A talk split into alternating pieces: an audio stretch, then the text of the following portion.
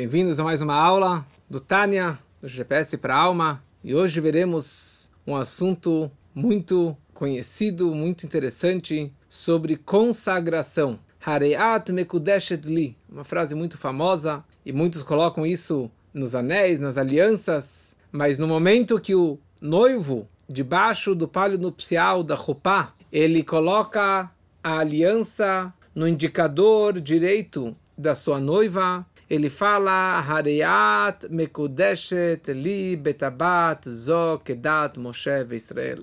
Eis que você está consagrada para mim com este anel, de acordo com a lei de Moisés e Israel. E os dois testemunhas falam Mekudeshet, ela está consagrada. É interessante, hoje alguém perguntou para mim por que bem o dedo indicador, apesar que a mulher não deixa o, o, a aliança no indicador, ela coloca no no anelar, mas porque na hora da, da cerimônia da consagração ela coloca no indicador, porque o indicador representa é, um testemunho. Quando você aponta com seu dedo, você fala: Este é, é isso, essa é a pessoa, é isso mesmo. Então o indicador representa um testemunha. E aqui, na verdade, está testemunhando essa consagração que o noivo, que o marido está consagrando a sua noiva. É só interessante que, é, pelo judaísmo, o casamento é quando que o noivo ele, ele consagrou a sua noiva através dessa aliança.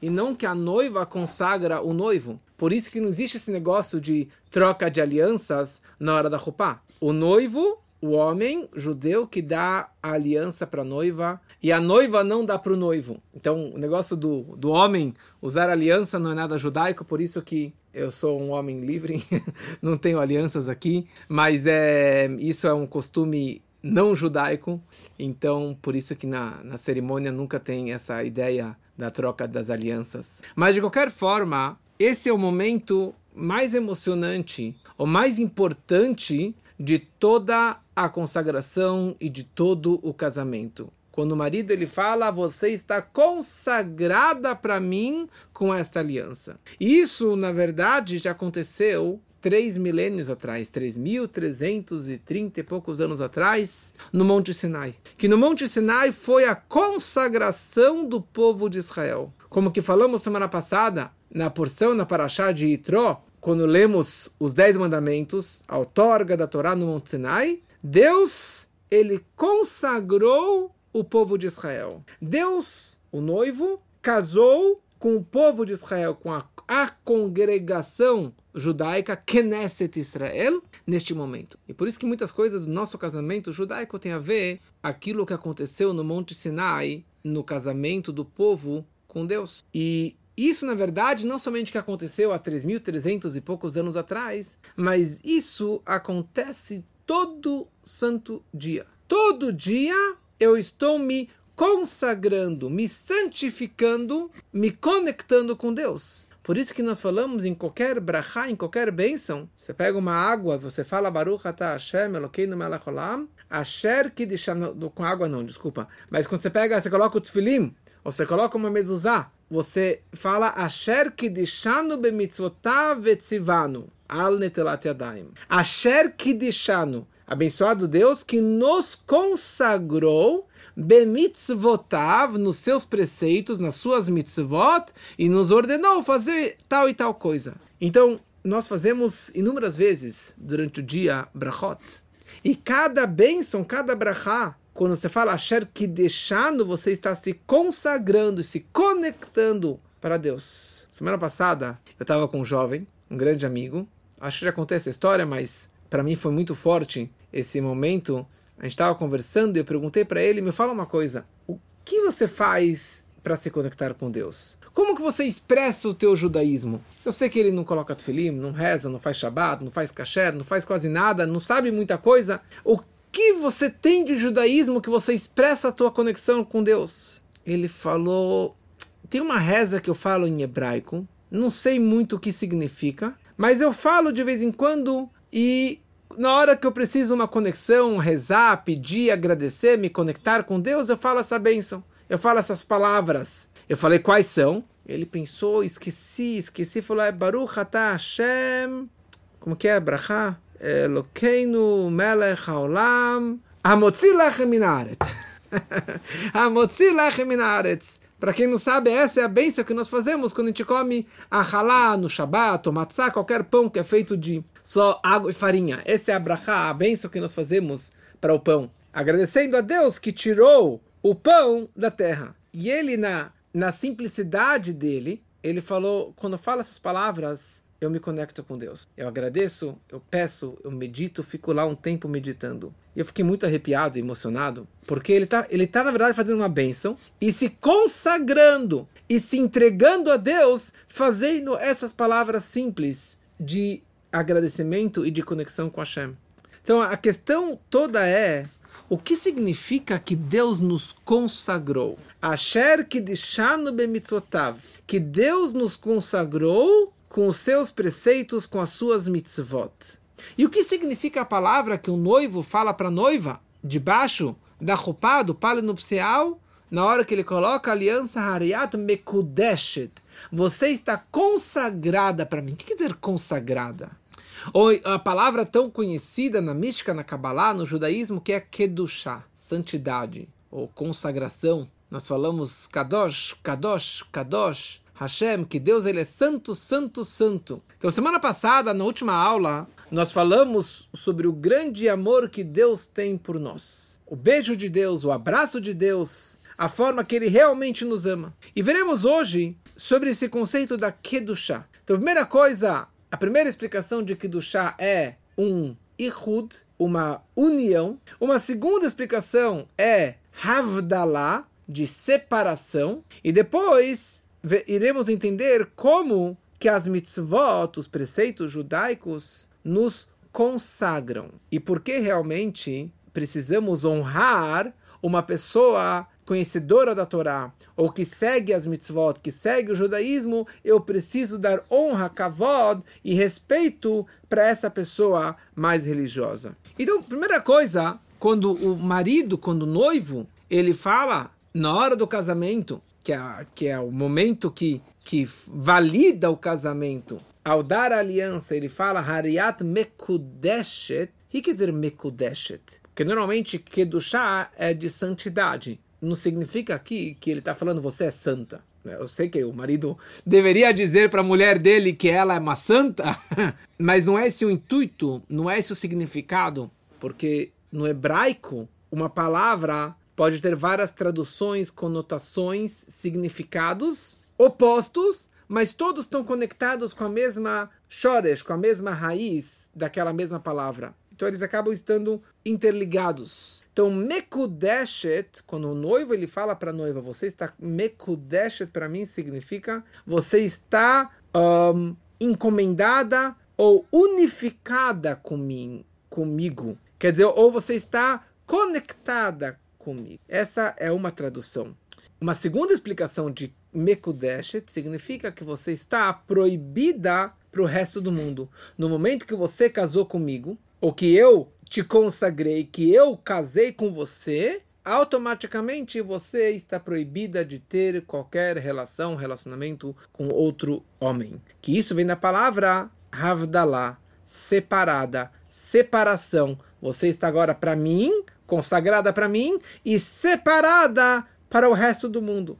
Que isso, na verdade, é, é, é todo o intuito do casamento, diferente de outras é, ideologias ou de outras religiões, quer dizer que não tem essa proibição. Aqui, no momento que o homem consagrou a mulher, ela está só dele e ela não pode ter relação com nenhum outro homem proibido. Então a palavra Kedushá também tem dois significados. Kedushá significa santidade ou uma conexão e um apego e uma ligação, uma unificação com Deus. Na hora que eu falo Kadosh, eu sou uma pessoa Kadosh, eu estou me fazendo algo Kadosh, significa que eu estou me conectando, me unificando com o Criador. Mas por outro lado, quando eu falo Kadosh, quer dizer que eu estou me separando, me afastando, me elevando do restante do, restante do mundo ligado ao que a gente falou semana passada sobre o Shabat, sobre o quarto mandamento do Shabat, Zahor, Shamor, que falamos semana passada. Shabat, nós falamos que ele é um dia Kadosh, Shabat Kodesh. era um Shabat sagrado, é o sábado sagrado. Por que, que ele é sagrado? Por um lado, é um dia de união com Deus, e por outro lado, no final do Shabat, nós fazemos a Havdalah, a separação, para descrever que o Shabat ele é separado acima e exaltado em comparação ao resto da semana. Então, o primeiro significado da palavra é uma ardut, uma união. Quando que um homem consagra a mulher, eles viram uma só alma, um só corpo, uma só vida. Toda aquela ideia da, de meia alma é exatamente isso. Porque antes que a alma desce para o mundo, ela é partida em dois. Metade vai para um, um, um homem e a outra metade vai para uma mulher. E depois de tantos anos, no momento que eles se unem debaixo de uma roupa, fazendo um casamento judaico, essas duas meias almas, elas estão se unindo, se conectando. Por isso que a Torá descreve uma frase muito forte. Descrevendo sobre o casamento entre Adão e Eva, Deus fala al Cain, portanto, Yazov ish etaviv etimó, a pessoa, o homem, deve abandonar o seu pai e a sua mãe. Vedavak beistó, devek, devek é cola. Ele vai se grudar, se apegar na sua esposa. Vehayur lebassar echad, e serão uma só carne. Olha só o que a Torá está falando. Para poder haver um casamento, o homem tem que cortar o cordão umbilical, se desapegar dos pais, não desrespeitar, não deixar de falar com os pais, deixar de, de honrar os pais, porque a Torá descreveu semana passada o quarto mandamento, o quinto mandamento de honrar e respeitar os pais. Mas para poder casar, isso é uma orientação que muitos têm essa dificuldade. Para poder casar, principalmente o homem, ele tem que deixar de ser mimado filhinho da mamãe ou filhinho do papai em qualquer sentido que seja, que seja financeiro, afetivo, amoroso, mimado, ele tem que cortar o cordão umbilical. Eu tenho um colega do passado que ele demorou muitos anos para casar, porque a mãe sempre estava lá segurando o cordão umbilical ou o rabo dele. Finalmente ele casou.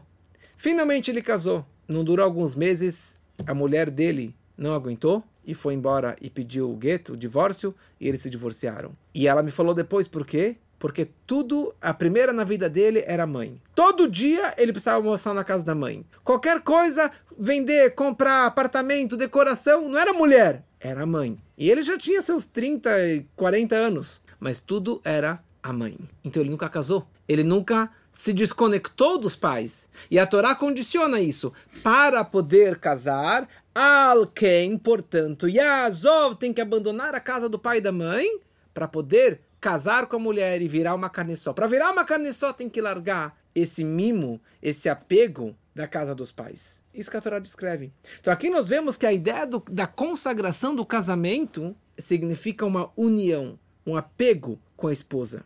Numa forma espiritual, é a mesma ideia. A ideia espiritual do casamento significa. Eu estou vendo aqui que está tendo discussão de mãe para filha. Eu espero que a, que a mãe é, a mãe concorda com essa ideia, porque a filha, ela tá bem casada, mas a mãe tem que largar as rédeas para que esse casamento dê certo. Depois a gente conversa. Mas. Tá vendo? Tá, aqui tá, aqui tá, a tela tá, tá travando. Muito bom. Então, pela Torá, o homem e a mulher não são duas identidades separadas. É uma só alma é uma só identidade, uma só vida. Por isso que o Talmud descreve, os nossos sábios descrevem, que Adam she'en lo isha eno Adam. Um homem que não tem mulher, ele não é homem. Importante o mundo escutar isso. Um homem que não tem mulher, que não tem esposa, ele não é homem. Porque Adam, o nome Adam, que a Torá descreve significa a união do homem e da mulher juntos. Por isso que quando Adão e Eva casaram, a Torá descreve vai varechotam, vai Adam. Deus abençoou eles e chamou os seus nome, o seu nome, Adam. O que quer dizer Adam? Homem representa a união deles numa só alma, numa só vida. E é isso que o Zohar ele descreve que cada um e um.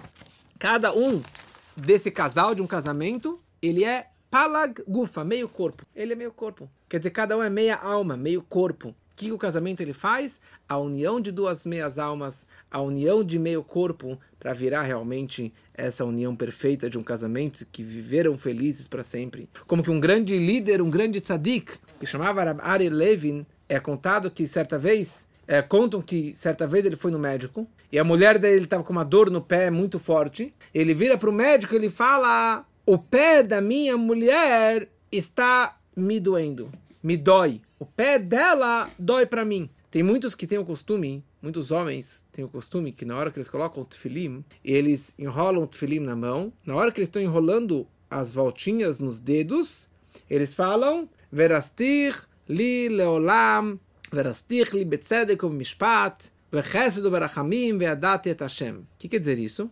Verastir vem da palavra erosim, que é o noivado, o casamento. Na hora que eles estão colocando os anéis, quer dizer, as voltas do tefilim ao redor do dedo, isso representa a ideia do casamento, da união, que eu estou agora colocando o anel no meu dedo, me consagrando para Deus. Porque nós somos a noiva, e eu estou me conectando com o noivo, então eles falam essa frase que eu vou me, me consagrar ou casar contigo para sempre e vou reconhecer o Criador. Porque aqui essas voltinhas do dedo representaria essa ideia da aliança, da conexão com Deus. Então essa que é a ideia, essa que é a ideia da ligação também do judeu com Deus. Quando Deus nos deu a Torá, a Torá era a aliança, era o anel com o por intermédio da Torá, das duas tábuas, isso foi o nosso compromisso. Deus nos deu a Torá, que essa era a aliança, o pacto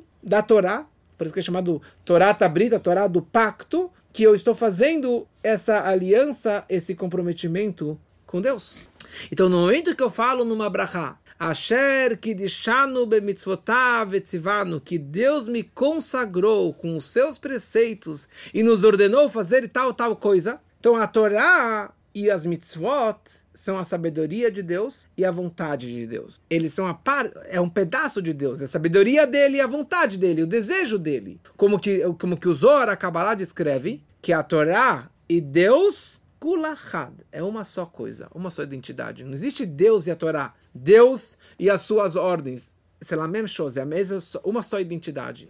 no momento que a pessoa estuda a Torá, isso é a sabedoria de Deus que está brilhando e penetrando na minha cabeça, na minha mente, na minha sabedoria. No momento que eu faço um preceito de Deus, qualquer um dos preceitos que eu preciso cumprir, qualquer uma das mitzvot, eu estou fazendo a vontade dele. E a vontade dele está permeando, penetrando em todos os meus órgãos, em todo o meu corpo. Por exemplo, se eu pego um dinheiro e eu coloco na caixinha de tzedakah, ou faço um pix, eu faço uma doação, para algo judaico, para uma identidade judaica, para uma aula de Torá, na hora que eu faço uma doação, naquele momento, o meu braço que deu o dinheiro, ou que apertou o botão para fazer um pix, aquele meu braço se transformou o braço de Deus, a mão de Deus. Quando eu vou correr para ajudar uma pessoa, ou vou para uma aula, eu vou para a sinagoga, eu uso as minhas pernas, as minhas pernas se transformaram as pernas de Deus. Como já falamos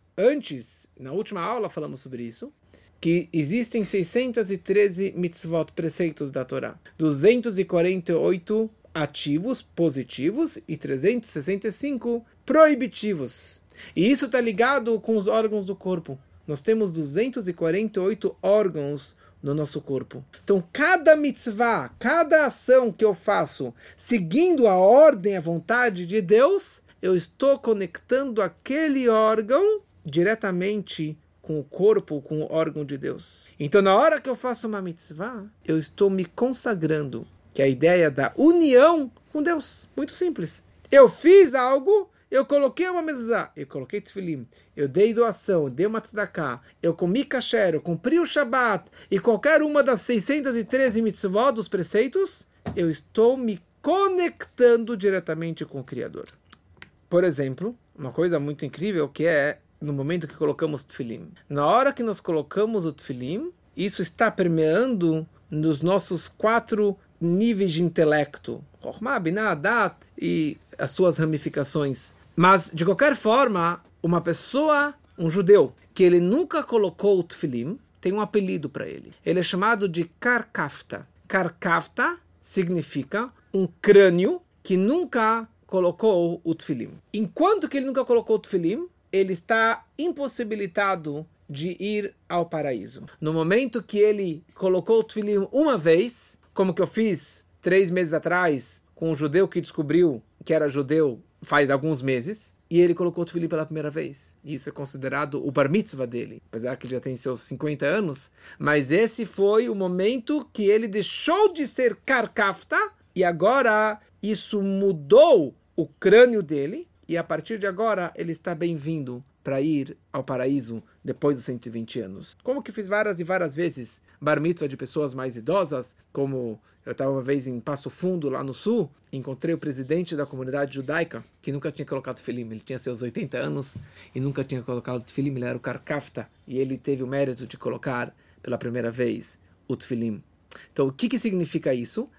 Que os preceitos, o judaísmo não é teoria. Não é você ficar lá nos, nos mosteiros, você ficar lá nas montanhas do Tibete meditando, se abstendo, se, se distanciando do material, do mundano, para se, se conectar com a espiritualidade. Isso não é judaísmo. Judaísmo é você trazer Deus para dentro do mundo. Você trazer a Torá e os preceitos judaicos para dentro da matéria. Por isso que o Tfilim é feito de couro a mezuzá é feito de couro, de pergaminho. E para você ajudar alguém, você tem que dar dinheiro. Você tem que dar dinheiro. E não é falar, ah, sinto muito. Você tem que dar dinheiro físico.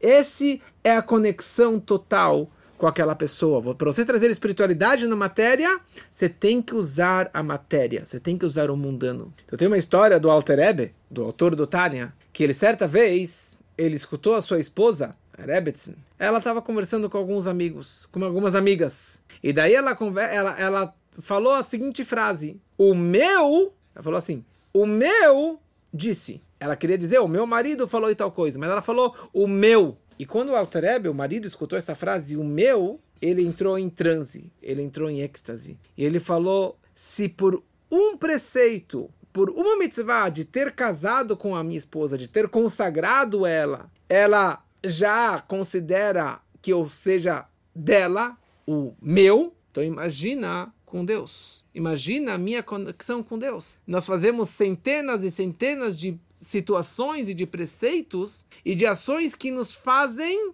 pertencer a Ele. E ele entrou em êxtase e ele saiu de si, de tanta empolgação, porque ele falou: Olha só, eu pertenço a Deus, eu fiz tanta coisa que eu me conectei com Ele, agora eu pertenço a Ele. E isso, na verdade, é a ideia, e daí, por causa disso, ele falou um discurso saiam e vejam as moças de Sion, as moças de Jerusalém, para que eles vejam o rei Salomão. E ele descreveu lá que as mulheres judias, que através das mulheres judias nós podemos atingir uma espiritualidade muito, muito mais elevada. Que essa também é a importância de você ter uma boa mulher. Quando você tem uma mulher mais espiritualizada que você, ela te leva para cima. E todas as bênçãos de casa vêm graças à mulher. Por isso que a gente tem que tratar as nossas mulheres com muito respeito, com muito amor e com muito carinho.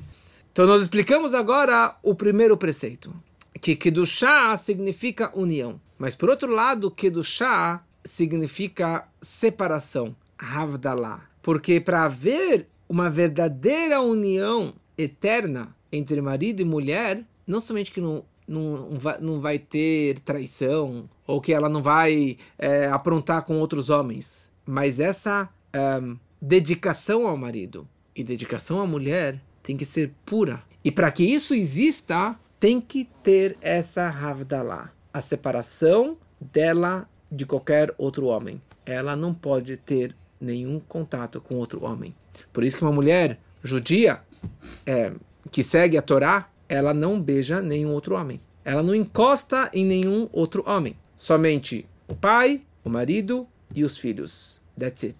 E os irmãos. Mas nenhum outro homem que não tenha contato com ela. Mas uma história engraçada, bonita, que certa vez uma mulher veio ao Rebbe e ela estendeu a mão para dar a mão para o Rebbe. E o Rebbe falou para ela: Minha mãe me, me ensinou que eu não encoste em nada que não me pertence que eu não encostasse em nada que não me pertence. Então, essa que é a ideia de um casamento. O casamento significa essa separação. Ela, a mulher, ela está consagrada ao marido e automaticamente ela está separada de qualquer outro homem. Por isso que é, traição, uma mulher casada sair com outro homem é o pior pecado da Torá. Existem inúmeras, inúmeras leis e tratados e folhas e folhas do Talmud descrevendo uma mulher que traiu o marido ou que nós suspeitamos que ela talvez traiu o marido, que é chamado da sotá, a mulher sotá. Sotá vem na palavra besteira, de stut,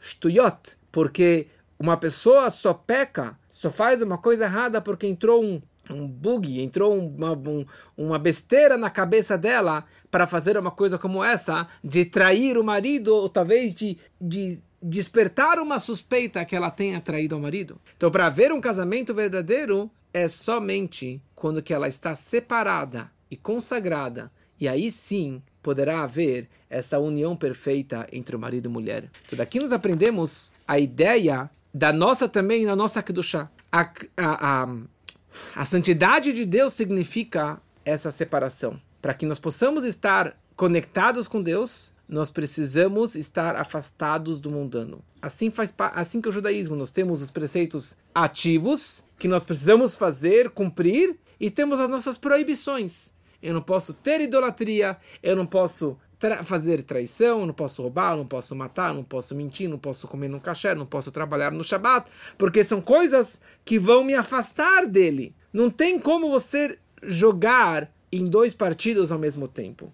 Avdalá, como falamos semana passada, no final do Shabat fazemos a cerimônia com Avdalá, com um copo de vinho, com uma vela, etc. É algo obrigatório pela Torá para você terminar o Shabat. Nós falamos Amavdil ben Kodesh lechol ben Or lechosher ben Israel amim ben Yom Ashvil que Deus separa entre o sagrado e o profano, entre a luz e a escuridão, entre Israel e as outras nações, entre o dia do Shabat, o sétimo dia e os outros dias da semana. Porque o judaísmo não é só amor, bondade, coisas ativas, maravilhosas o judaísmo também cobra que tenha separação. Havdalah, Mechitza, separação. A separação entre a pureza e a impureza. Entre o sagrado e o profano. Entre o permitido e o proibido. Entre o Shabat e os outros dias da semana. Como que tem uma história inteira do, do profeta Elial, Elias, que tinham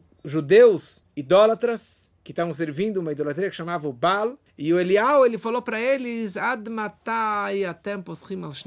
até quando vocês vão ficar em cima do muro? Não existe ficar em cima do muro. Olha, eu sirvo idolatria e eu também sou judeu. Eu vou no centro espírita, eu vou no, no, no, no, no, no templo de Salomão, vou fazer outras coisas, mas eu também vou na sinagoga. Não existe isso, você ficar em cima do muro. Ou você está para cá, ou você está para lá. É uma frase muito forte, mas eu conheço muitos judeus que frequentam o centro espírita ou igreja evangélica ou outros lugares. Talvez não tenham idolatria, talvez não tenham imagens, mas é um lugar de impureza, é um lugar oposto e contraditório totalmente ao judaísmo. Você não tem como ficar em cima do muro e ficar em dois trilhos ao mesmo tempo. Ou é para Deus ou é para os outros caminhos de impureza. Precisa haver uma mechitzá, uma separação, uma havdalah. Por isso na sinagoga tem separação entre homens e mulheres. Não podemos rezar juntos. Num casamento, numa cerimônia, você tem a separação entre os homens e as mulheres.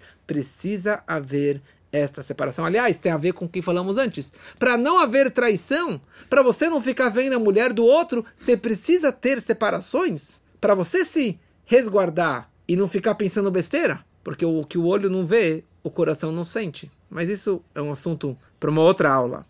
Então, o judeu, por isso que ele é comparado com azeite. E nós falamos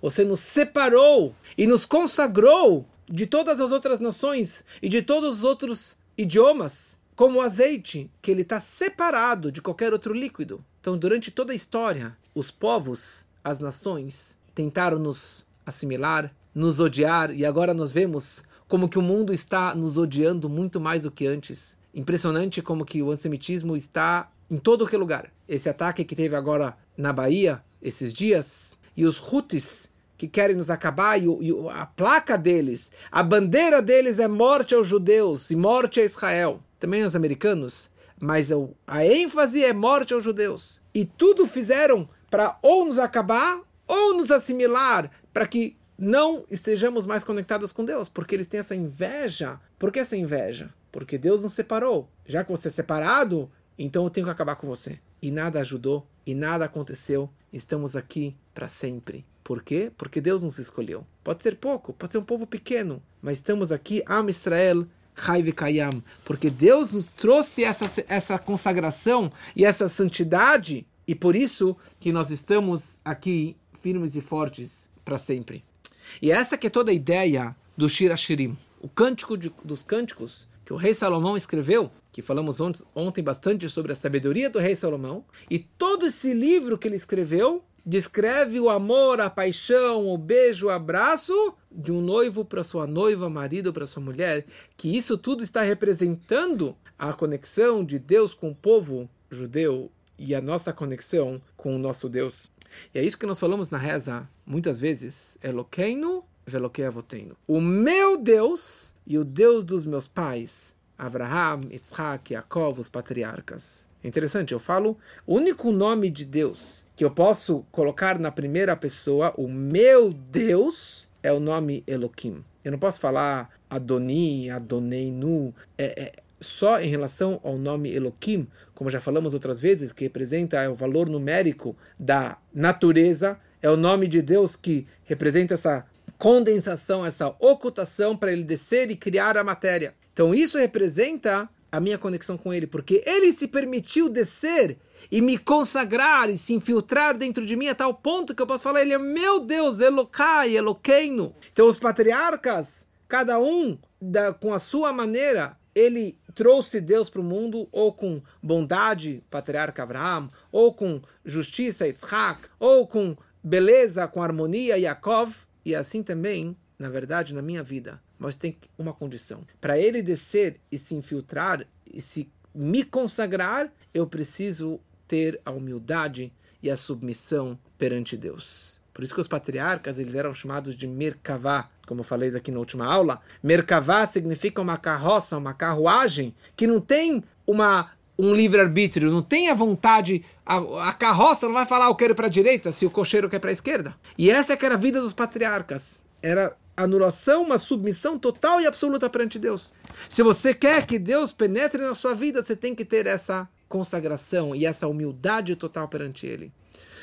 E por isso que nós falamos no final do Shema Israel, no terceiro parágrafo, nós falamos.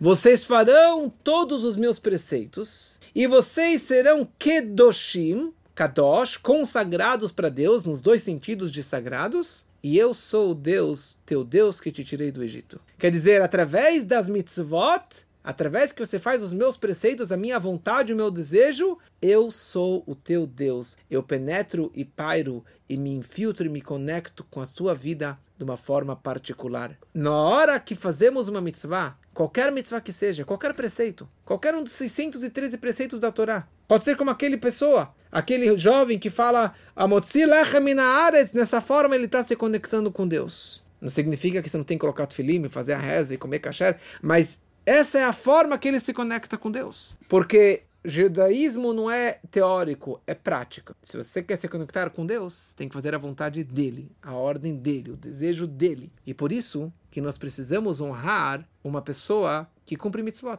uma pessoa religiosa, um grande tzadik, um grande líder, um grande rabino. Se você tem um grande sábio na sua frente, você tem que se levantar perante ele. Dar honra não à pessoa física dele, mas aquilo que ele está carregando dentro dele. Ele está carregando a sabedoria de Deus, a presença divina. Uma pessoa que está fazendo uma mitzvah, ele está representando Deus. Quando que as pessoas na época do templo traziam os bikurim, que eram as primícias, as primeiras frutas de Israel, traziam uma bandeja bonita para o templo sagrado, para Jerusalém. Todos os trabalhadores que viam essas pessoas levando essas cestas se levantavam e honravam aqueles que vieram de longe para fazer uma mitzvah, para fazer a vontade de Deus. Você tem que honrar uma pessoa que tem sabedoria, que tem Torá, um rabino, um grande mestre, um grande conhecedor, você tem que dar honra pela mitzvah, pelo preceito, pela conexão que ele está tendo com Deus.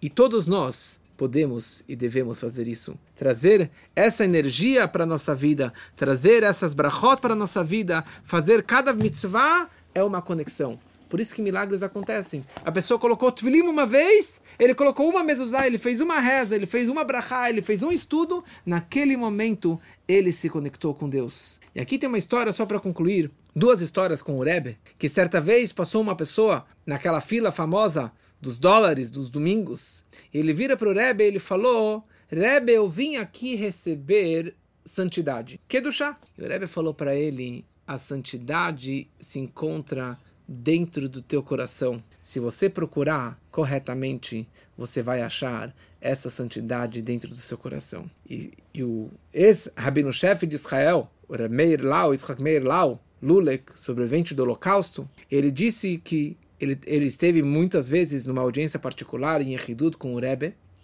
e ele o Rebbe falou comigo sobre a importância de como que devemos enxergar um outro judeu. Em Israel, até hoje, infelizmente, existe essa frase, essa expressão sobre um judeu não religioso, não ortodoxo.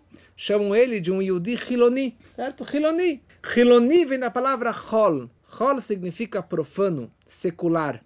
E o Rebbe falou, não existe um judeu secular, um judeu profano, Hol. Se ele é judeu, que Deus consagrou ele e chamou ele de uma Mlechet Koanim Vegoi Kadosh, um reinado de sacerdotes, um reino de sacerdotes e um povo Kadosh, santo, isso independente da religiosidade, da prática judaica dele. Se ele nasceu judeu, ele vai morrer judeu. Independente do que ele fizer, ele é santo, ele é sagrado. E mesmo que ele pecar e transgredir, fizer qualquer outra coisa, ele continua Kadosh. Como a Torá descreve, Goi Kadosh, um povo santo, um povo sagrado. Então não existe um judeu profano, um judeu Hiloni. E também essa frase que infelizmente ainda usam hoje, de Kiruv Rechokim, aproximar pessoas afastadas da Torá, do judaísmo, o Rebbe era muito contra essa frase afastados, porque não existe um judeu afastado, porque um judeu ele é sempre próximo de Deus, ele sempre tem essa chama e essa proximidade e essa chá, essa consagração, ligação com Deus, que possamos levar na prática e nos conectarmos cada vez mais com Deus e trazermos luz para o um mundo que precisa de tanta luz, de tanta bênção